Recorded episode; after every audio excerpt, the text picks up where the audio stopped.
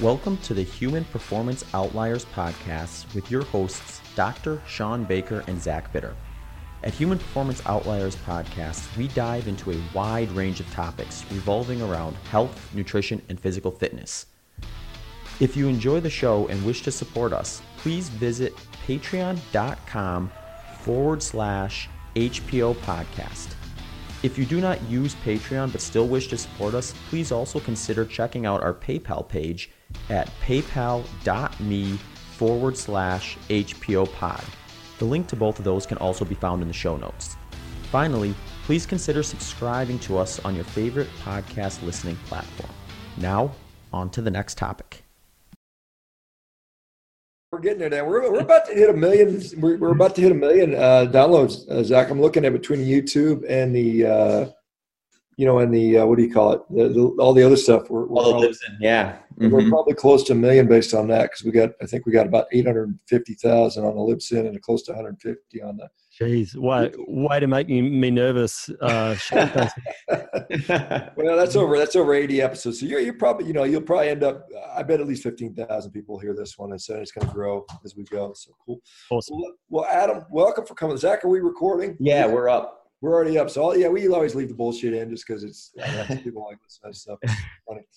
Adam, um, first of all, thank you for coming on all the way down in Australia. What time is it? What time is it down? It's in the morning there, right? It's seven o'clock in the morning. Oh, that's not too bad. That's not tomorrow morning. Tomorrow. Yeah, you guys, you guys, you guys get things first. It's like uh, I, Adam. I was actually in New Zealand last uh, December, so I'm f- fairly familiar with that time zone. It is kind of goofy, like you know moving moving that far across time zones and stuff being on a different day and everything like that. But i'll say this it was nice coming back because we landed like i think i think it ended up being like an hour before we technically left. So we left new zealand on christmas eve in the morning and then got back to the states christmas eve in the morning by a time yeah. standpoint so.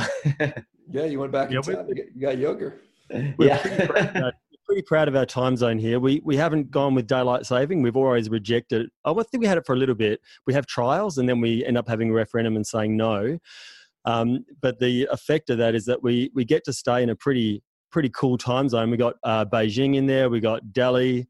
Um, bit of an economic, uh, you know, power powerhouse in the yeah. time zone. Yeah, yeah. translates down. I mean, Zach's in a weird because in yeah. Arizona they do kind of the same thing. It's one of the some of the states in the U.S. don't recognize time zones. I I can never figure out what damn time it is whenever I'm in Arizona because I can't remember if you yeah. switch or you don't switch, and you know it's kind of funny. So it's kind of yeah. But, we're Pacific half the year and Mountain the other half. So when you guys change, turn your clocks back or forward, we stay the same, but we just shift over. So I always end up screwing something up around that time when when it comes to scheduling, but it is what it is. Well, we had uh, I had a I had a bunch of crew out from Australia a couple weeks ago do a little filming on this crazy carnivore diet, and you know I, I gave you know I, have kind of given your name as a, as a potential resource, so maybe they'll hit you up later. I know they talked about maybe expanding coverage on that, and uh, you know your story is very interesting. I think a lot of people are going to really get a lot of information out of this because we're seeing, you know, uh, and, and, correct me if I'm wrong, but you had ulcerative colitis and have yeah dramatically improved or resolved that using diets. And uh, it's something that I'm seeing pretty frequently now. And I think this is something that I think is going to get a lot of attention in the coming years. Uh, as we, and I know you shared an email with me with the folks from uBiome to talk about some micro, microbiome research regarding your type of situation and also with kind of carnivorous diets or other diets. I think that's great stuff. Um, Adam, uh, I know we did. You know, we actually did a consult together a while ago, and I know we mm-hmm. talked about a lot of stuff. But I mean, you know, you, you're just a you're a good looking dude, man. I think the consult must have done that, man. That's what it was. He was. He yeah, was. He was down to that. yeah, he was butt ugly before I saw him. He did a. Consult Got to get a testimonial up on that website with his picture. Yeah. I've been working on my face all morning, guys. I've been up since five. Yeah, I, I, I, I, I work on my face, but make it uglier. But hey, all right. So let's, Adam. For those that don't know you, just just tell us a little bit about you know where you're from, who you are, what you do, and then kind of let's get into that story because I know you've had a very long battle and journey with this with this really sort of problematic disease, and we could talk into that, and then we'll get into that and start branching off into questions, and I'll, I'll let Zach actually talk. And let's get, all right, okay, go ahead there, Adam. Okay, well, um, Perth, Western Australia, born and, and bred. Um, I don't know how much background you want, but I'll just try and stick what's relevant. I grew up on a semi-rural property. uh, in a vineyard uh, area of uh, just just in the outskirts of Perth metro area. So my dad worked um, part you know, full time, but was a hobby farmer part time. So I got got to sort of experience um, farm life and enjoyed that. Um, and you know, as far as my journey with kind of my illness and my diet uh, is concerned, it kind of started when I was 17 and uh, about, about 17 I started considering going on a vegetarian diet. Um, mainly, I think uh, reflecting on that, I think it was an ethical decision. I, I uh, you know, got quite attached to the farm animals and was never um, that comfortable when the uh, the guy with the van and the and the you know and the slaughtering occurred in the shed when um, that had to happen. So I, I, couldn't really resolve how I felt about that. So I decided that well, you know, maybe you know I can take a stand and or just you know personally resolve that in myself by choosing not to to eat animals. So I did that when I was eighteen, um, and it would have been about um, yeah, just calculating 12 years after that is when I first got sick. So that was in 2005. Um, and I, st- I stuck with a vegetarian diet for three years after that. Um, but it was from then on that I started to explore uh, other dietary solutions um, to see if I could work out, you know, what could what could resolve my condition. So, Adam, tell us a little bit about. I mean, it's, it's interesting that you had a uh, background as as a you know a vegetarian background, and I think that's we see that a lot of a lot with you know younger and younger people, and I think that's something that I don't blame people for choosing that. I can see where the ethical argument makes sense to people, but I think there's a lot of things that we we don't realize when we make that decision that come to bite us later. So, tell us about how you came to realize you had this problem with with ulcerative colitis. What was it like? What is what is it for people that don't understand what it is, can you talk a little bit about what the disease means to, to your day to day life life and, and, and how it affected you? Yeah, it's a, I appreciate the question, uh, Sean. I've been um, considering how to communicate this because it is one of those diseases which is fairly hidden um, in the community. Um, only yesterday, I you know discovered a, a person um, who uh, you know told me they had uh, Crohn's, and um, you know, by all you know, all appearances, that person looked healthy and fine. Um, but once they started sharing their story with me, I really got to see, and I, you know, from knowing from my own experience as well, just how much uh, um, they suffer in the background, um, behind the scenes. Um, so it is one of those things which is is is good to get out there. There's you know there's there's also support groups on Facebook that I've been engaging with. Um, you know, just sort of being there, supporting people. I've got to be careful. I got kicked off one for suggesting a radical, crazy diet. so I've had to tone down that. So I'm just, um, you know, trying to be a support because there is a, you know, there is a, there is an issue with the diet being um, not well understood and people having to sort of suffer in silence. So the the illness itself is, um, well, the way it started for me, I'll just talk about my experience, is that uh, it was just, it seemed to creep up on me over, over a few years. If I think back correctly, I think it was about three or four years before I was diagnosed that I was suffering digestive issues. And again, it's one of those things you don't really talk about it. Um, so I didn't. And, uh, you know, who wants to hear about bowel motions? It's not the most most popular conversation socially. So you know, I, kept it to myself, and um, then it got then it got bad. Then I started uh, noticing there was blood in the toilet and um, more pain, and then the urgency. The ur- urgency to go is the is the big thing. That's that's the most well for me. I know a lot of people suffer different symptoms uh, differently, but for me, the urgency is the most um, damaging aspect of the of the disease because it uh, means that you sometimes have literally two minutes to get to a toilet and you don't have a choice about that and the uh, resulting anxiety of that is um, sort of compounds and really does impact um, big, you know, lots of your life. So that, you know, so they were the symptoms. There was blood, um, and there was pain, and there was urgency to go. So I went to the doctor. I was initially um, misdiagnosed with um, what is it called, celiac. I had the uh, blood test, and I had a positive result for the blood test for celiac. So then I had an endoscopy and colonoscopy, and that's when I was properly diagnosed with ulcerative colitis. Um, I had pancolitis, which is the whole colon. Uh, there are different regions of the colon that can get inflamed, and they're diagnosed as separate, well, not separate illnesses, but you can have um, uh, proctitis, I think, which is just around the rectum.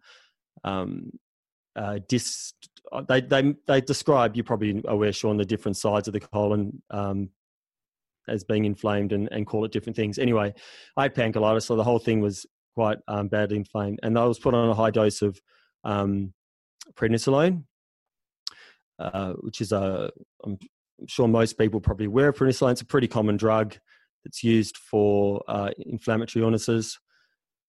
Um, but you can't stay on it for very long because it has pretty drastic side effects.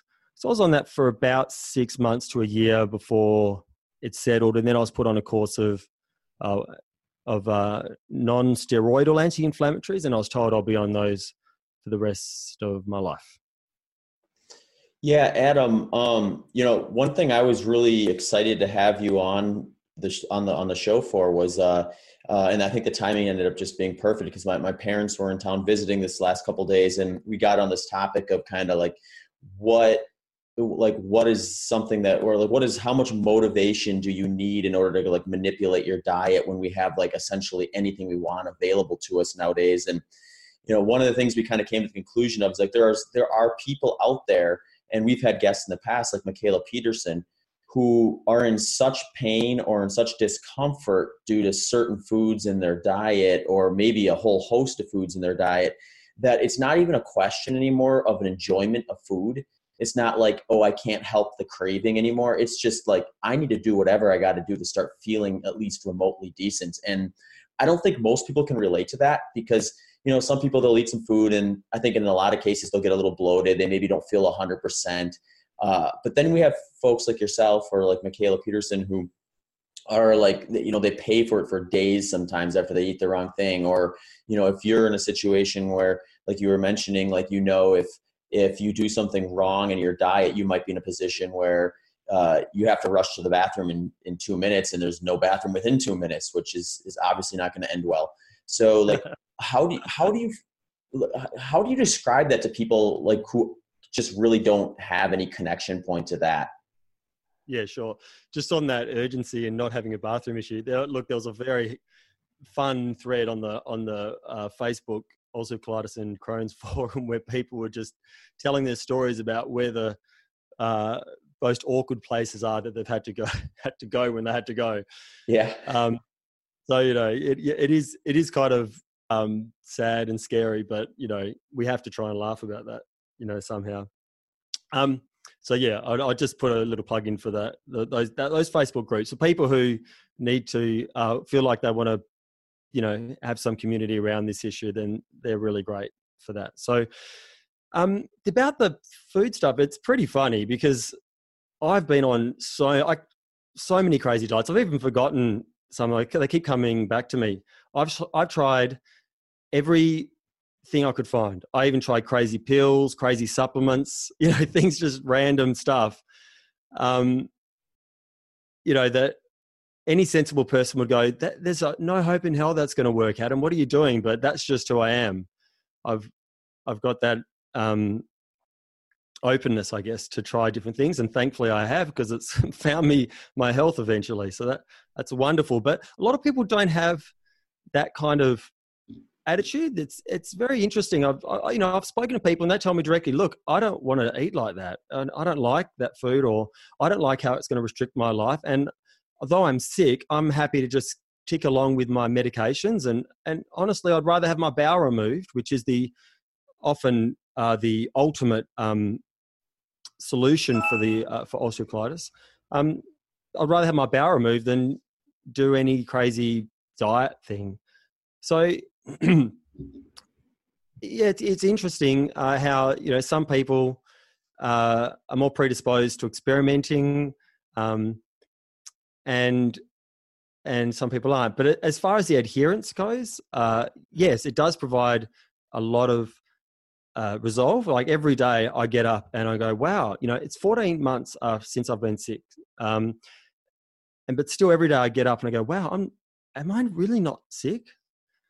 Um, so there's, you know, that, there's a lot of motivation there. You know, it has such an impact in your life that there is a lot of motivation to stick to the diet.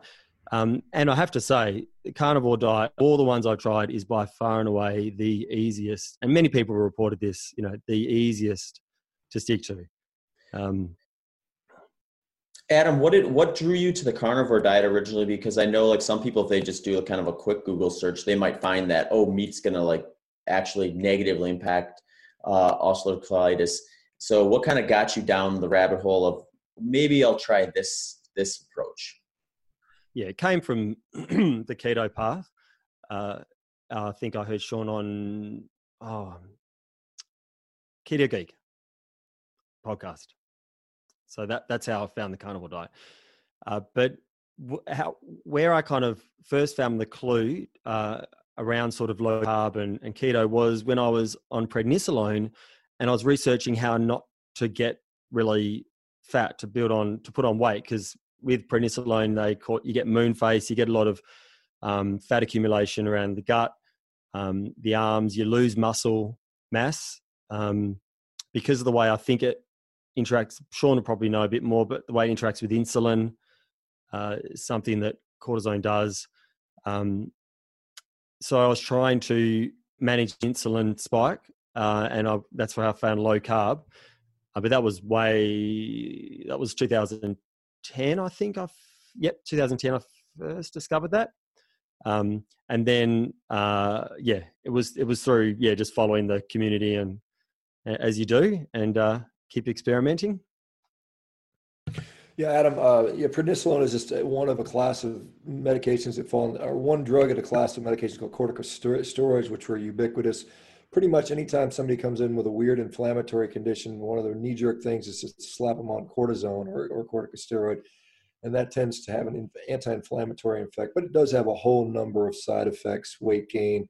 Uh, you know, it, it, it antagonizes insulin, causes you know, it can impact bone health. We see people I used to see it all the time. People that are on long-term corticosteroids, and I mean their bones turn to, to mush.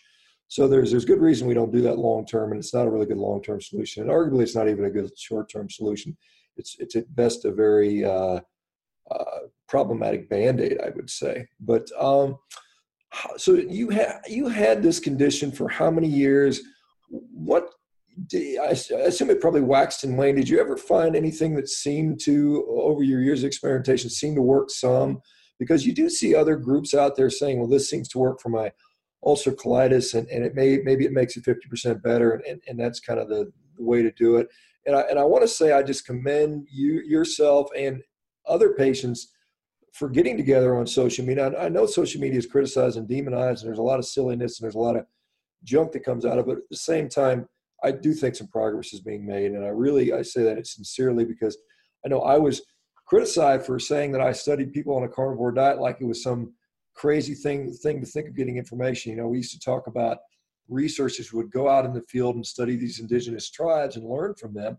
It's kind of the same thing. You're just seeing a great group of people that all have the same issue, and you can you can learn what commonalities they have and what seems to work and what what doesn't. I think more and more physicians are sort of waking up to this idea that you know we can we can sort of crowdsource some of these problems and get some answers. But tell me about you know the waxing and the waning and how long you you you, you had this issue and just kind of talk about what seems to work outside of a carnivorous diet which for you has clearly worked well and for many others i might say. Okay too hard to tell. That's the problem with elimination diets is that um, and my condition is that there's sort of lag time for when uh, the um, a flare the onset of a flare will occur. Uh, so I always struggled to know if anything was working at all. Um, and I've got some sense that some things worked, and I think including meat in my diet was a which I did um, after I went. So I was raw vegan in 2010 for six months. Then I was fruitarian for six months, and then I tried the paleo diet. Um, and from from then on, my symptoms have trended uh, on up or better, trended down. So um, never completely resolved, and until it's completely resolved, there's still you know a high level of anxiety because you know like I said, the symptoms of of of urgency are, are, are such that um, you know they never go away until you and I still suffer from the anxiety, but they never go away until they you you kind of feel completely cured. Um, so I do feel that meat was a factor back in the day uh, when I added it as uh, to to help with my condition, but no, I couldn't identify any other of the dietary interventions that had any uh, positive impact. And I tried so many. I tried all sorts of probiotic things, kefir, raw sauerkraut, um, you know, heaps of different probiotics. Um, I guess part of the problem too, Sean, is you're always sort of riding this fine line with what do I do with my medications? So how, how do you, and I know this is sort of a problem with people with autoimmune and they're on some pretty serious immune suppressant medications and then they're looking to do a dietary strategy. Um, it's just a challenge to know what the impacts the medication might be having on pre- maybe stalling or preventing the dietary intervention from helping. Um, I fortunately, uh, I think, never went on any of the biologicals, which are um, they're sort of they come from cancer treatment. I think it's infliximab. I think they're called. I wrote them down so I could get it right. Remicade. There's different brand names for them, brand names for them, but you might know them, Sean. They they act on tumor tumor necrosis factor anyway, they're more intense uh, drugs than what that I went on, and um, they're also very expensive. They potentially cost up to I don't know two thousand dollars per infusion. You sometimes need those infusions every couple months, depending on your um, you know, on your disease state. Um, so I never went on those, and I wonder if I had would have I had the success that I did um, with the carnivore diet so quickly. Um, I just wanted to throw that out there with the whole medication thing. Um, yeah, I think, you know, again, this is a lot of sort of unknown area. And I, I think we have to be cautious about saying don't take this medication because it may may negatively impact your ability to cure your, your problem with, with diet, although it may. I mean, you know, we got we look at some of these tumor, necro- tumor necrosis factor alpha inhibitors and other immunomodulating drugs, and they have some significant side effects. You know, we look at long term. I see these people that are on the same type of drugs for things like rheumatoid arthritis, and we will see that their risk for cancer goes up, their risk for infections go up, and so we've got you know when you're knocking down the immune system, and, and as you know, ulcerative colitis is considered one of these autoimmune type diseases. You know, there there's consequences to that, and, and you know certainly you know, a diet seems like a better approach, particularly if it's more efficacious, which perhaps it is. I think that the jury's still out on that, but hopefully we'll get some more data as more people share their their their collective anecdotal stories, and we can compile that, and then hopefully, you know, eventually lead towards uh, clinical trials, which I think would be wonderful for the community. Let me ask you. Um, I know you say you've, you've been 14 months essentially symptom free. Uh, I know I've seen you've done several uh, microbiome studies. Uh, what other studies, and we'll talk about those in detail, I think, but what other studies have you uh, pursued? I mean, have you, have you looked at inflammatory markers? Have you had a colonoscopy since the diet? What, what kind of things are out there that, other than you just not having to run to the bathroom every, you know, 15 times a day or whatever, whatever the frequency was, how is, or, or with the urgency or the bleeding, uh, which is what, in the end, that's really we, we, all we really care about. We just want a normal life back. But can you talk a little bit about some of the some of the more people would consider objective data regarding uh, your your your remission or cure or you know lack of lack of active symptoms? And, and, and is 14 months the longest you've ever gone without symptoms?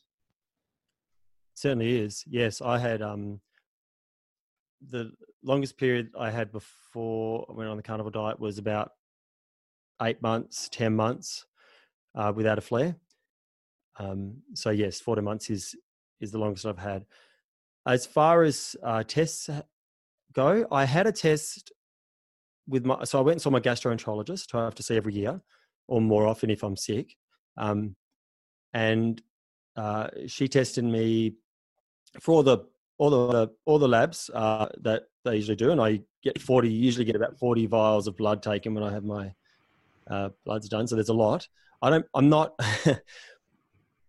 that um, detail orientated that I pay enough pay much attention to that. I just listen to um, what my doctor says about about them. Uh, she said they're all fine. Uh, the the the BUN or whatever the uh, the the protein metabolism one was up pretty high, but I told her I was on a, a paleo diet, so that made sense to her, and she had no problem with the increased level there. Um, she just said that's just because you're eating more protein. Big deal. So that was good. Um, Hang on a second. I'm gonna let me just applaud your doctor because there's so many doctors that think you're a renal failure if you've got a high a high BUN, but that is a typical, not unusual finding, and it's not even abnormal for people on a higher protein diet. So I think that point is bravo for your doctor for not being a knucklehead. Um, now it could be a problem, but if, but it, but it, but if clinically everything else is going well and you know you're eating a high protein diet, an elevated BUN is typically not an issue. But sorry to inter- sorry to interrupt, but I wanted to get that point across. All right, back to the back to the stuff, Adam. So as far as the, rest of the stuff, it was all fine. Cholesterol was crazy high. um, so I had to do an intervention on that. Um, and I went back two weeks later and got it down um, in half using the well regarded method of resolving your cholesterol issues that we all know about on the internet. Um, a la Dave Feldman.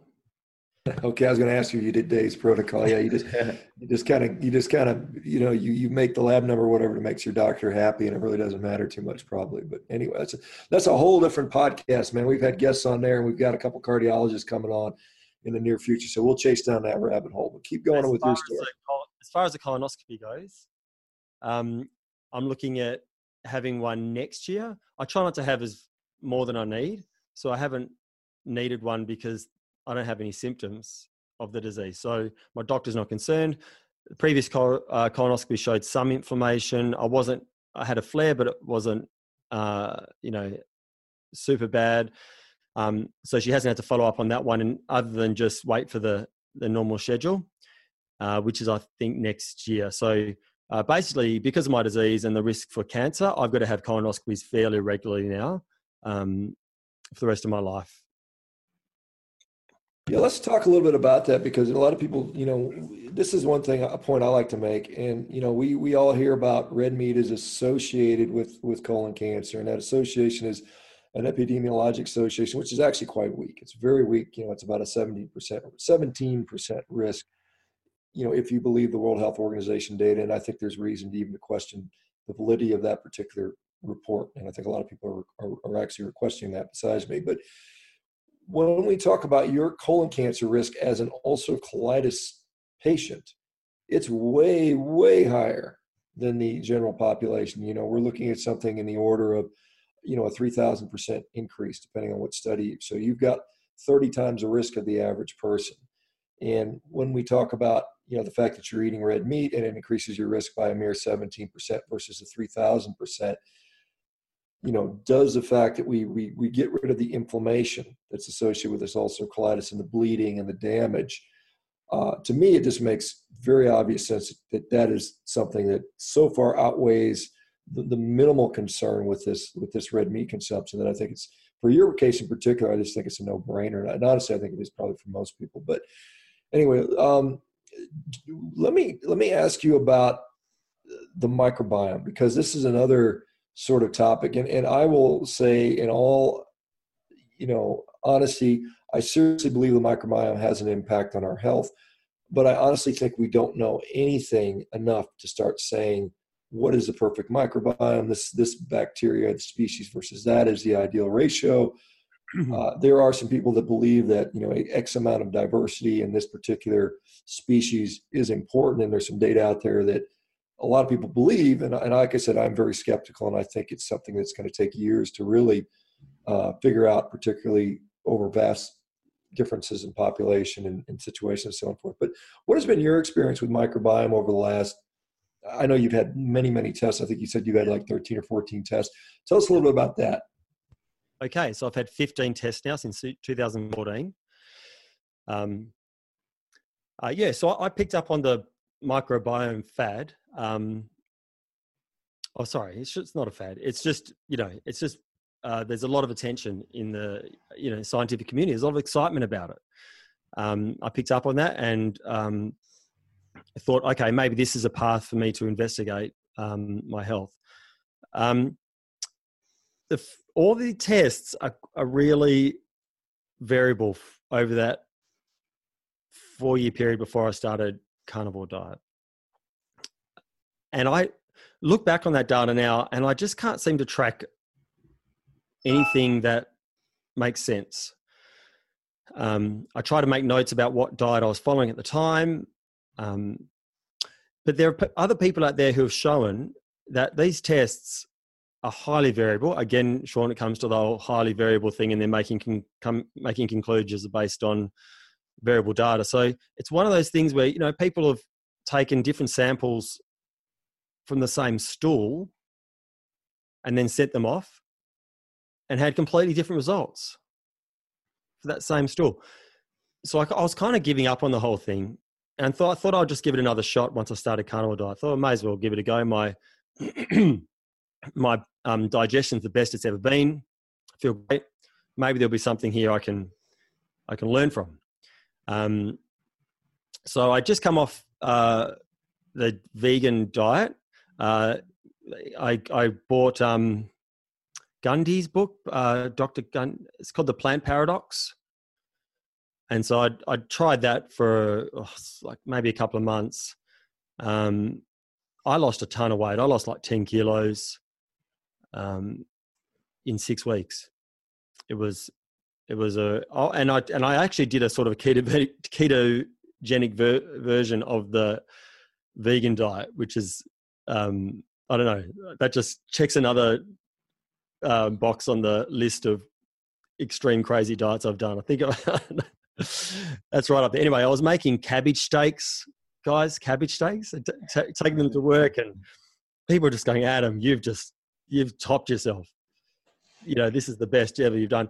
Um, anyway, a friend actually, a friend at work, when I came to work with like about a kilo of of spinach in a bowl and you know drenched in olive oil and and uh, you know I don't know macadamia nuts or something else, chomping that down. He goes, Adam, I did some research last night, and so I think you could be you know at risk here for um, getting quite sick because the oxalates in that spinach um, you know, could be damaging you. And I was like, really?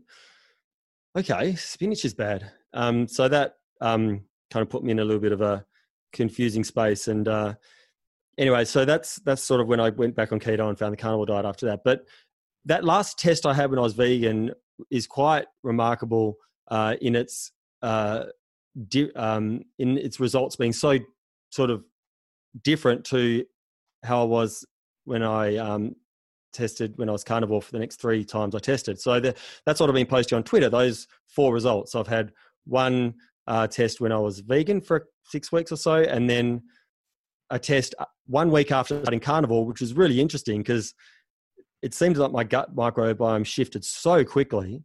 Um, and then one uh, four months after being carnivore, and then one 12 months after being carnivore. And the last two results are very interesting because they're so similar. So when looking at the microbiome and there's all this confusion and people are posting, oh, it's useless, all this citizen science stuff, they're just taking money and it's not actually providing any value. I feel like there might be an opportunity to start looking at um, how the microbiome reacts when you just got, when you limit all the variables and you've just got beef. What's going on with your microbiome when you just got beef going in? And um, the other data that I haven't, I've got another test I'm going to do soon. The other data I'm going to reveal when I when I have the results from this test is there's a measure of um, elusive bacteria that they give you. Okay, um, elusive are the uh, ten most uncommon bacteria that you have in your gut. So you know, I'm my measures of elusive bacteria were quite low as I was going through all my other diets. But when I hit carnivore, there's like 10, 10, and that's the most they'll give you is the 10 most, right? And there's quite high percentages on each of those bacteria. What's interesting is the list of that bacteria are very similar from two tests, from the four month test after being carnivore and the 12 month test after being carnivore.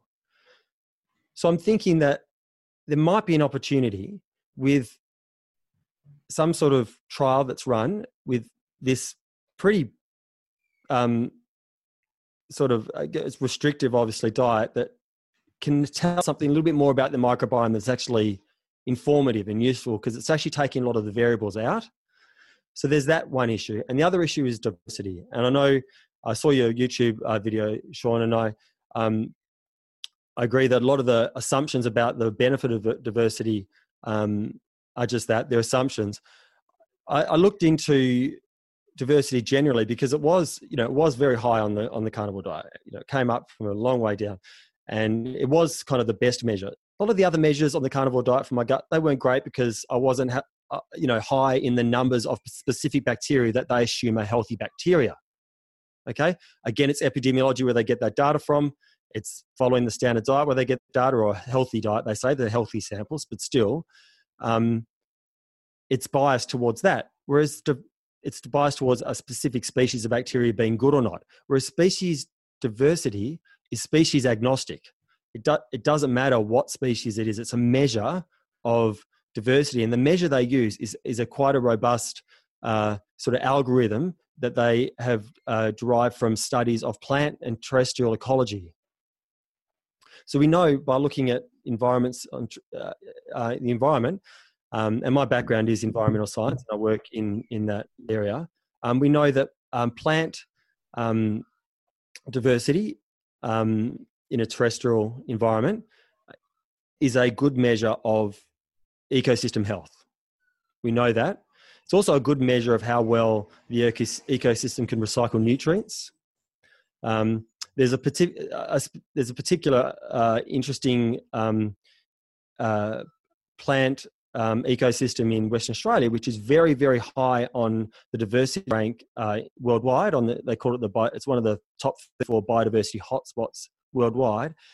But what but what's interesting about it is it's in very poorly uh, poorly de- the poor depleted soil. So they have very low nutrients in the soil, but somehow this ecosystem is thriving and healthy.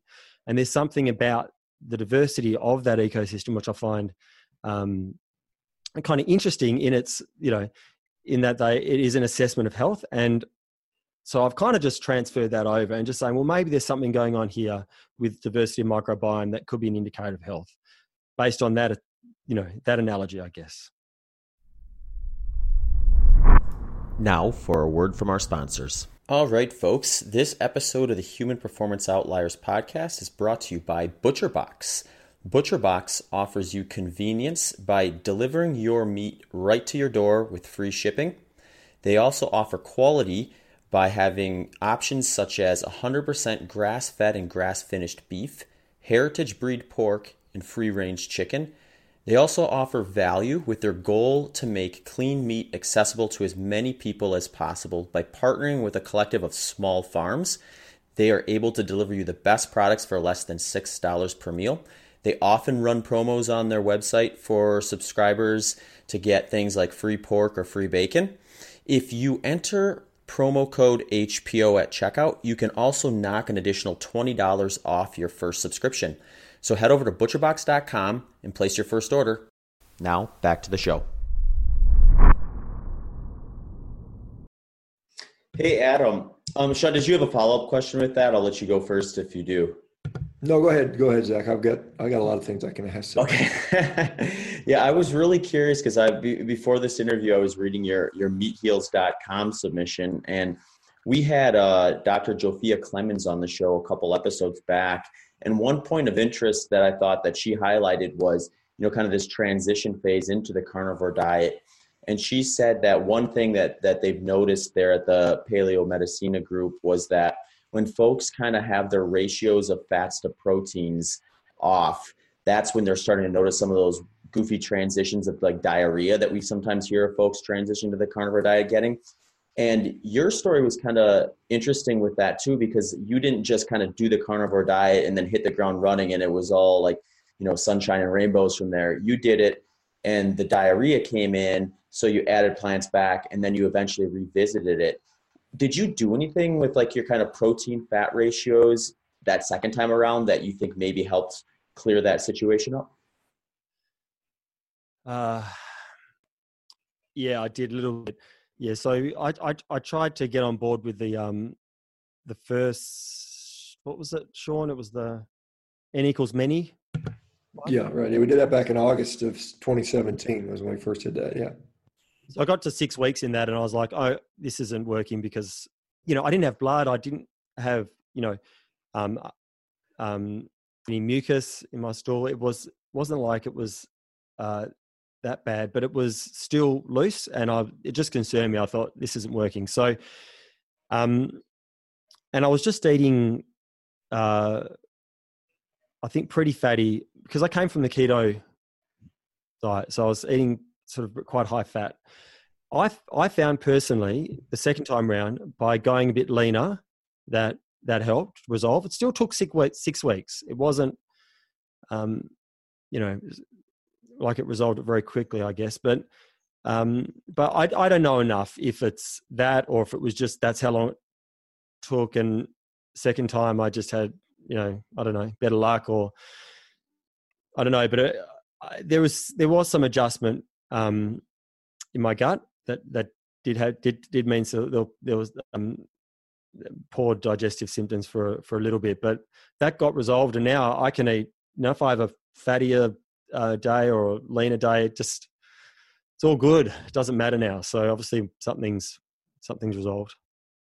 Yeah, we uh, and I, I, just I just saw uh, Zsófia up at uh, the carnivore convention we had last weekend up in uh, Boulder that Amber O'Hearn had put on, and you know we had chatted, and you know her recommendation is typically a two to one fat to protein ratio, which works out to about an I calculate it's about an 81% of your calories are coming from fat, which is, you know, can be a little bit on the high side for people, but, but you know, that's what their protocol is. And, and, and I would imagine that there's going to be people that fall on, on, on a spectrum with that. I, I just find it hard to believe you can say every single person has requirement eat exactly that much, but you know, maybe their data supports that. But I, I've seen anecdotally from people that have talked to me and they seem to thrive in different ranges. And, you know, I mean, personally, I'm sitting at about 65% fat typically if i had to say if i had to guess sometimes even slightly leaner maybe maybe sometimes a little more but but you know the interesting thing is that you know we're still learning a lot of these things and i know we had an interesting guest on uh, a few episodes ago by a guy by the name of elliot overton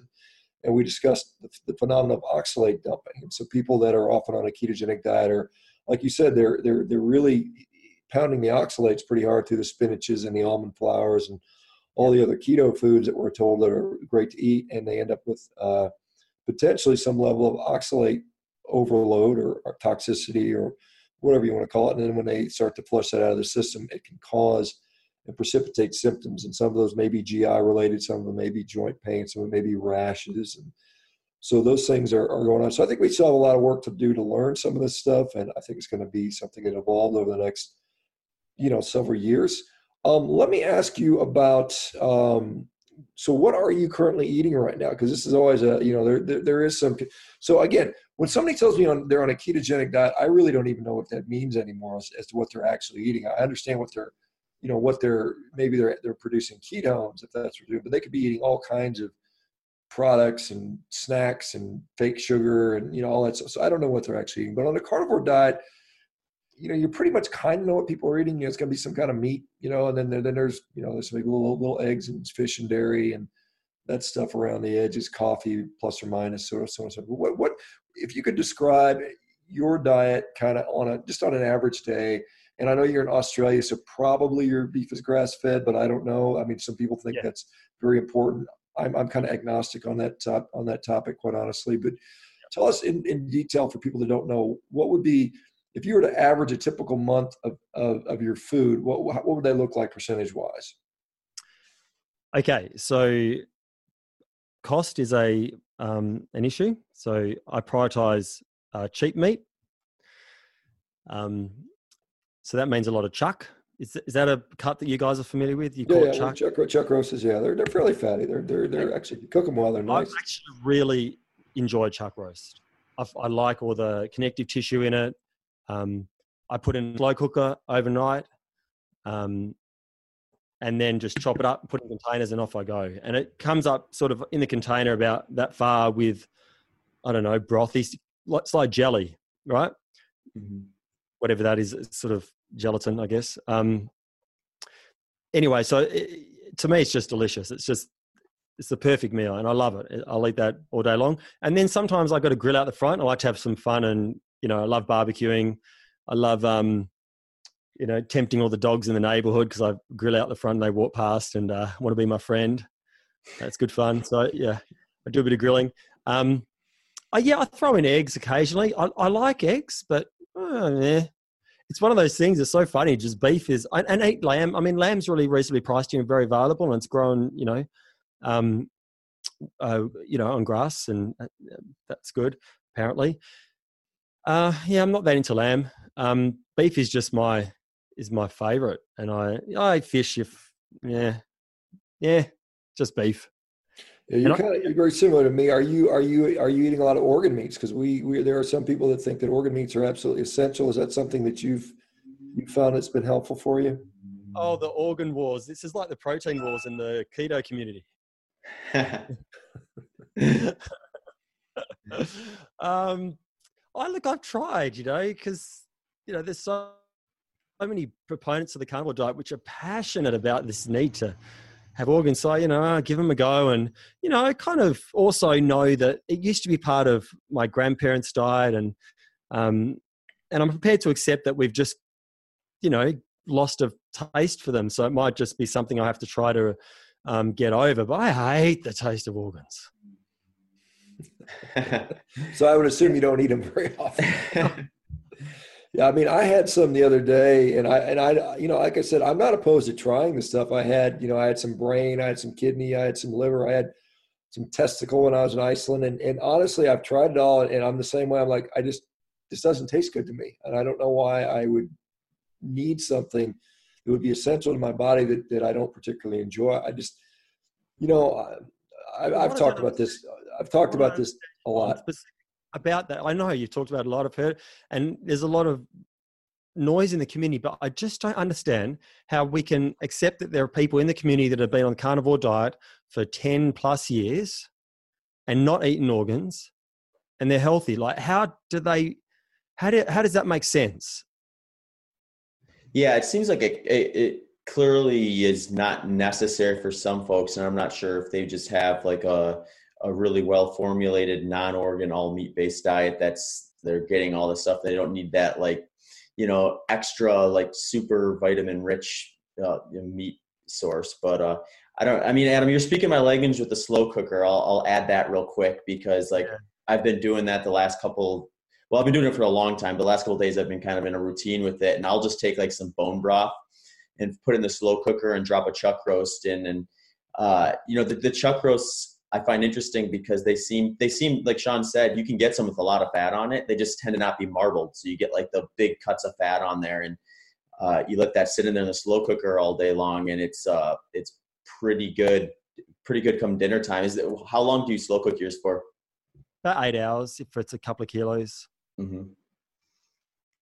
Yeah, how much are you eating a day? Well, that's another question. Are you eating a, a kilo a day, or what, what's your intake Depends about? on my activity. Yeah, it depends on my activity. Um, I've got a very inactive job at the moment. Um, so I'm just even as low as a kilo a day. So what's that? A couple of pounds, just over Mhm. two pounds. Um, but if I'm if I'm active, um, I'll eat two kilos a day. Are you doing multiple meals, or are you kind of doing the one meal a day setup?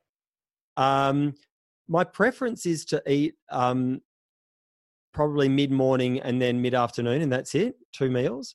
Uh, sometimes I'm only one meal just because I'm, like I said, I got a new job now, and it's a bit more restrictive in what I can do. So I've got to go to the kitchen to eat, and they won't let me eat my steaming pot of meat at my desk like I could in my previous job. Hey, Adam, outside of the uh, the benefits of you know not dealing with ulcerative colitis, what other sort of mental health, physical health benefits have you seen, if any? I mean, can you talk a little bit about that over the 14 months that you've been on the diet? Yeah, look, I've, I, I have been diligent about being physically active all through my illness. Um, I was, specifically after about 2010. So when I started to do the dietary interventions, I started looking at. So I started with a vegan diet because um, there was a guy who wrote a book about having ulcerative colitis cured on a vegan diet. So I started there. Um, so whatever diet I did, I still kept being active. So, um,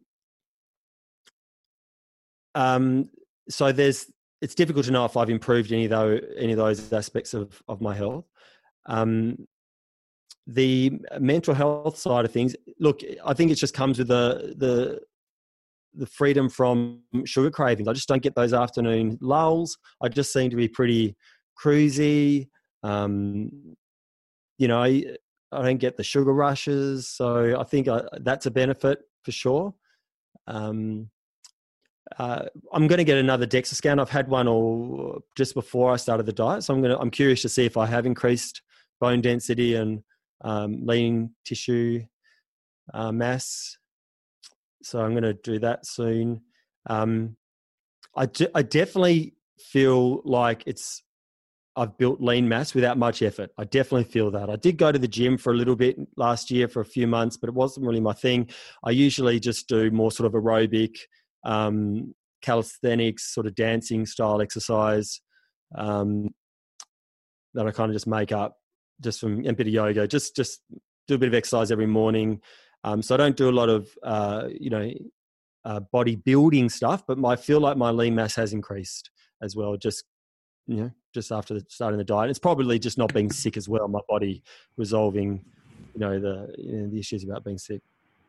Yeah, I mean, probably a combination of you being able to, to probably better absorb nutrition and then a higher quality of nutrition certainly is what what I would say. But let me ask you. I mean, you've you've, you've been struggling with this for for many many years, and I'm sure you've had people that have known this and have been around you. Have they commented on the fact that you know you're doing better and are they curious and, and and if they ask you about you're doing this crazy all meat diet what has been the response that you've gotten so far it's been amazing it's been so positive um, and i've you know i've got friends and family who are um, you know ethical vegans and um, you know just normal people who think that eating a heap of meat is crazy um, they've been very very supportive. And i think that to me is like a, a bit of a superpower for people who have got serious illnesses that are resolved with the carnivore diet is that we can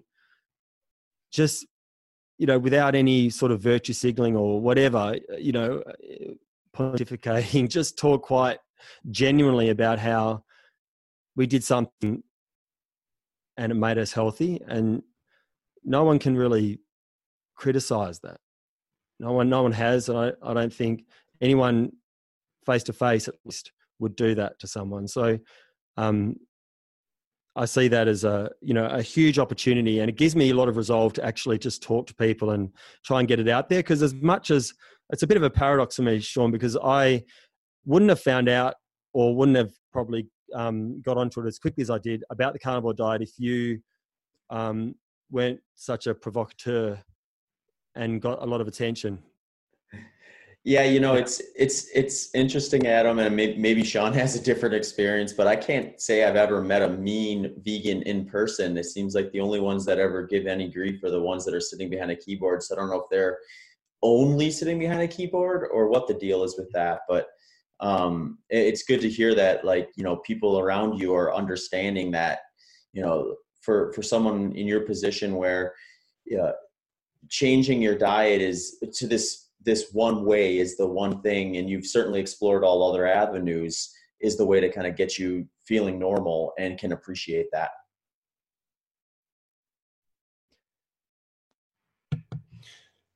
yeah we have uh you know just a, this uh, discussion about me being a provocateur you know i i quickly realized that you know if you have a message that you want to get out, somebody has to hear that. And we live in a time of tweets and, you know, five second sound bites and lots of propaganda. And so you really kind of have to play that game. And uh, you know, I'm trying to do that. At the same time, I'm trying to educate. I'm trying to inspire. I'm trying to, you know, build community. And I think it all kind of comes together. And I think in the, in the end run, there's going to be a lot of people that, that ultimately, you know, experience what you do and, and get relief from disease. And that's the end of the day. What what hopefully myself and others that are in this community are trying to accomplish. You know, um, there are people that would tell you, and, and I see that happen to poor Mikhaila Peterson all the time. That you know, it's it's all in your head. You really you really weren't even sick.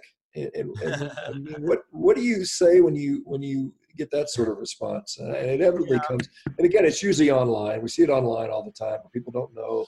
They don't know anything about you. They they just make these assumptions because it couldn't be real.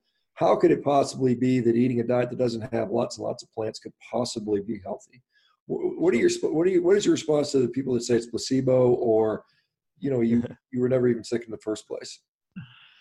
I, I, anticipated there might be that. I haven't had anyone sort of I haven't anyone say that to me directly, um, even on social media. But um, I know that's happened, um, and I've yes seen that happen to Mikhaila.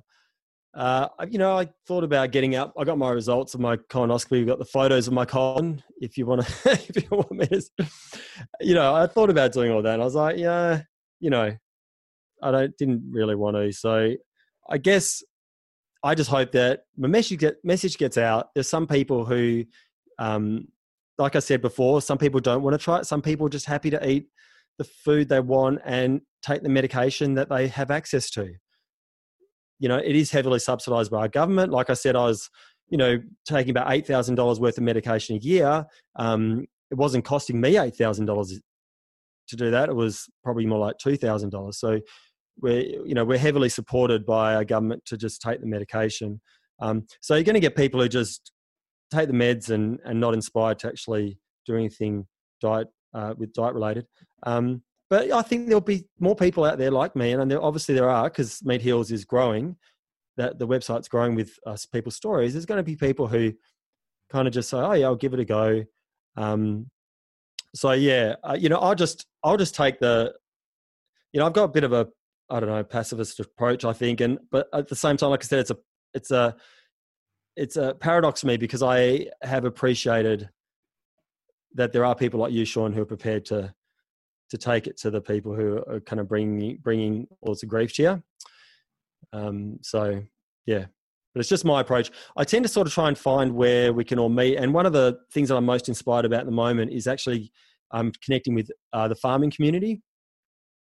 Um, so I've gone to a couple of uh, events um, in my local area, and I'm going on Friday to a, a the Farmer, Farmers Federation uh, conference. I'm going to go to Sundowner there and just talk to people and just say, look, um, I was a because right now I'm, we're having a lot of trouble in the farming community because with sort of just the antagonism of uh, animal activists getting on their property. Um, some of these cases are going to court, but they're not being um, heavily penalised.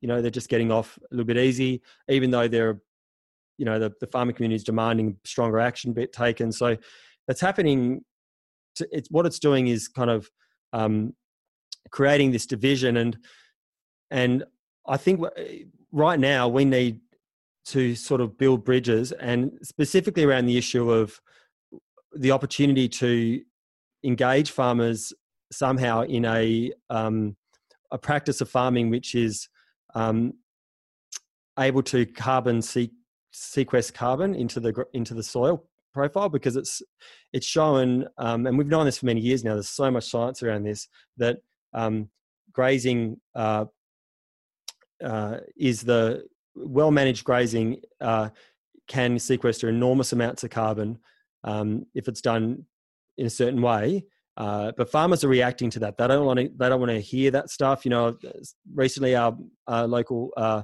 agricultural minister uh, tweeted about it being a good option, keep an open mind, and and the agriculture minister got attacked because she's seen to be on the side of the anti the animal activists because she has supported some of their animal welfare um, sort of ideas and issues. So there's this kind of you know there's a breakdown there that I want to try and do something about. And I feel like I have an opportunity to say, look, I was vegetarian, I was an ethical vegetarian. Um, I have been on, you know, I have a lot of friends who do care about animal welfare and care about environmental issues. I'm not here today to talk about that. I just want to say thank you for making the food that's made me healthy. I feel like I can just say that to them and start trying to build a bridge here because uh, ultimately that could be the way that we could, you know, um, help mend some of the, you know, because there's such polarization. You know, people just seem to jump on extremes, and you know, I think there needs to be work done to just try and find places where we kind of align and, and meet. Yeah, Adam, uh, Zach and I have had several guests on in the in the agricultural area. We had we recently had Allan Savory on, and many people point to as a as a sort of visionary when it comes to holistic grazing practices, and it's it's it's very complicated. You know, I think it, it's it's not a black and white issue. I think there's a lot of different moving parts and different considerations that, you know, for us that don't work in that field don't understand all of it, and so it's very very, you know, difficult to see. And some people try to make it overly simplified and just try to throw it, throw the baby out with the bathwater, so to speak. When I'm talking about that, I'm talking about the vegan. Let's just get rid of all cows and end animal agriculture, which is never, never going to be hap- happening, and it won't ever be sustainable.